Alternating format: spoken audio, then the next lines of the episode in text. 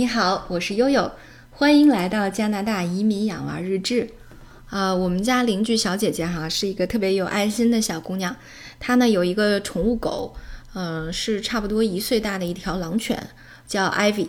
那之前 Ivy 在院子里的时候，经常呃会隔着栅栏朝这个小珍珠狂吠。后来邻居家小姐姐觉得这样很不妥，于是有一天呢，就呃专门找悠悠，我们隔着社交距离啊，让 Ivy 和珍珠，呃，那么打了个招呼啊，让 Ivy 也认识了珍珠。而且呢，小姐姐说说以后珍珠和这个奥斯卡在院子里玩的时候，你不许叫。哎，经过这个教育以后，发现确实啊，这个狗还是很聪明的。确实以后我们在到院子里的时候，Ivy 就不叫了。那么如法炮制，前几天呢？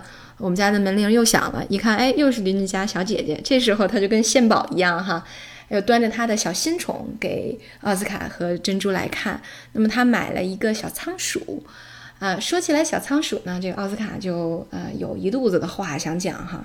呃，我们在北京的时候呢，最早也是在这个宠物市场买了一对儿小仓鼠啊，公的叫啊赞吉，母的叫英达，啊，这个名字都很奇怪哈，都是小小珍珠给起的。对，然后经过他们疯狂的繁殖以后呢，差不多在啊两个月，我们就实现了，呃家里的鼠口就达到了二十四口啊。这个时候呢，嗯，奥斯卡的小本本就开始算账了。他说：“妈妈，你看哈，我买两个小仓鼠一共花了四十块钱，那现在他们已经又生了二十二个宝宝。那如果我以一只五块钱卖给我的呃同学或者是邻居的话，那我现在已经挣一百多块钱了，我这事儿是挣了的。”啊，但是呢，好景不长，很快呢就被噼啪打脸。为什么这么说呢？就是在这个呃母的小仓鼠英达生宝宝期间啊，因为他们在这个期间会产生非常强烈的护崽情绪，你说这时候真真是不能惹。奥斯卡在去给他整理窝的时候，就不小心被他给咬了。于是呢，本来。想这个一百多块钱的这个收入，就变成了一千五百多块钱的这个狂犬疫苗的这个打针的费用啊！我说好，刚有一个这个这个账面浮盈，呃，一百一啊，立刻就实现了一个账面实亏一千五啊！所以这个 打狂犬疫苗成了呃。这个奥斯卡同学一看到仓鼠以后的第一个这个一吓得一激灵的一个反应哈，因为确实，嗯，像奥斯卡的情况呢，它比较特殊，它也是个过敏体质啊。但是呢，医生也吐槽说，从来没见过狂犬疫苗有这种过敏反应，就是打完针以后就开始眩晕，呃，差不多会晕五到七天，没有办法下床，看什么东西都在转，啊，好吧，所以在。呃，打狂犬疫苗的这几针的过程当中呢，基本上打完了就要躺一周，打完了就要躺一周。对于奥斯卡来说，真的是一个非常这个悲剧的经历哈。啊，那么在那天见到了邻居家小姐姐仓鼠之后，那么奥斯卡就赶紧回家问了我一个问题，说：“妈妈，如果我们在加拿大被仓鼠或者是被狗咬了，那我们？”要不要打狂犬疫苗啊？我们要不要打这个其他的预防针啊？啊，或者是我们应该怎么办呢？哎，这个小伙子有了呃危机处理的意识，我觉得挺好的哈。于是悠悠就又进行了一番学习，结果不看不知道，一看还吓一跳。啊，为什么呢？啊，主要是吓了两跳。呃，这个第一跳是看到了 WHO 的一个呃这个数据统计哈，这也是在二零一八年它发布的。那么中国确实是亚洲第二大狂犬病流行国家。那么但是呢，在全世界范围内，像加拿大、美国、澳洲、新西兰、英国这些国家，基本上已经实现了零狂犬病致人死亡的情况啊，所以可以从某种程度上可以讲。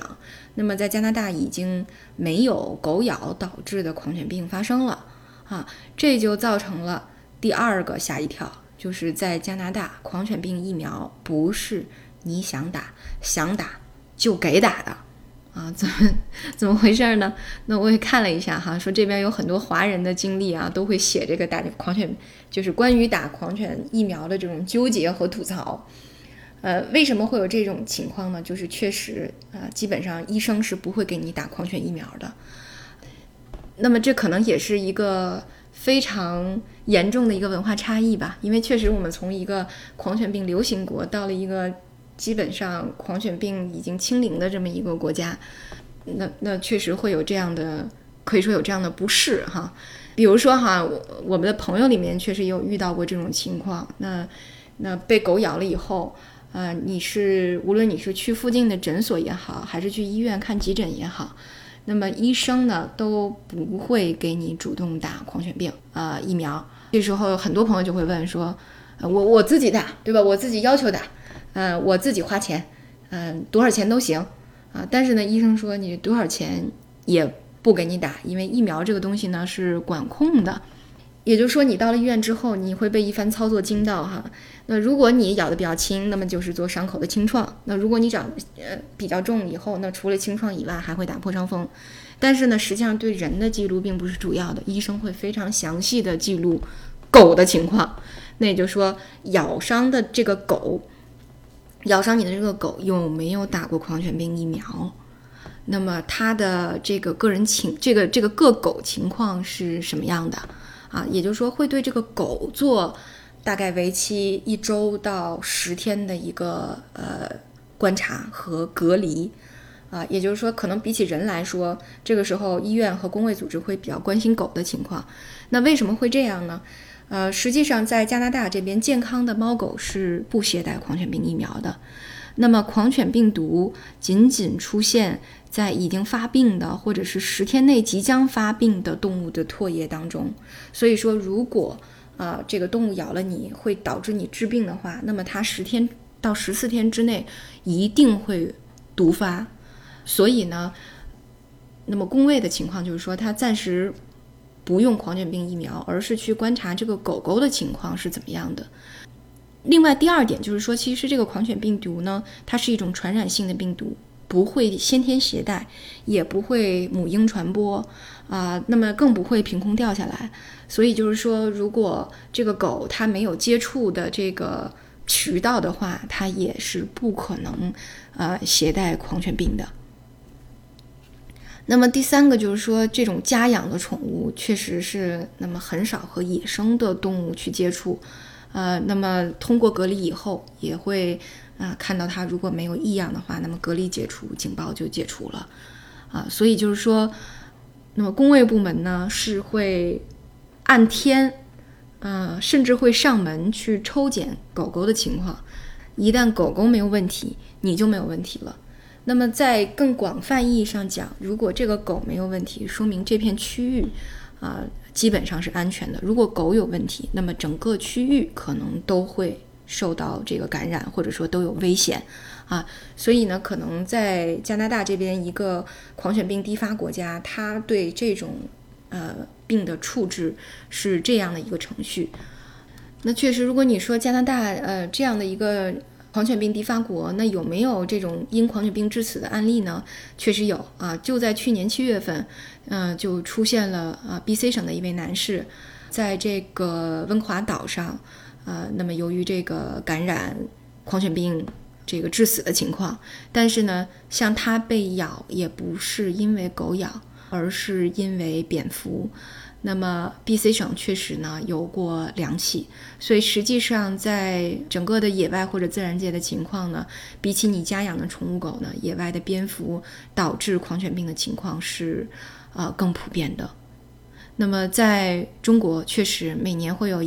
一千五百万人次去打狂犬病，超过全球用量的百分之八十。那么，但是实际上很多都是心理安慰哈。嗯，通过统计，其实百分之九十九点八的接种者啊，并没有感染狂犬病的风险。我想，可能奥斯卡呢也是其中的一例。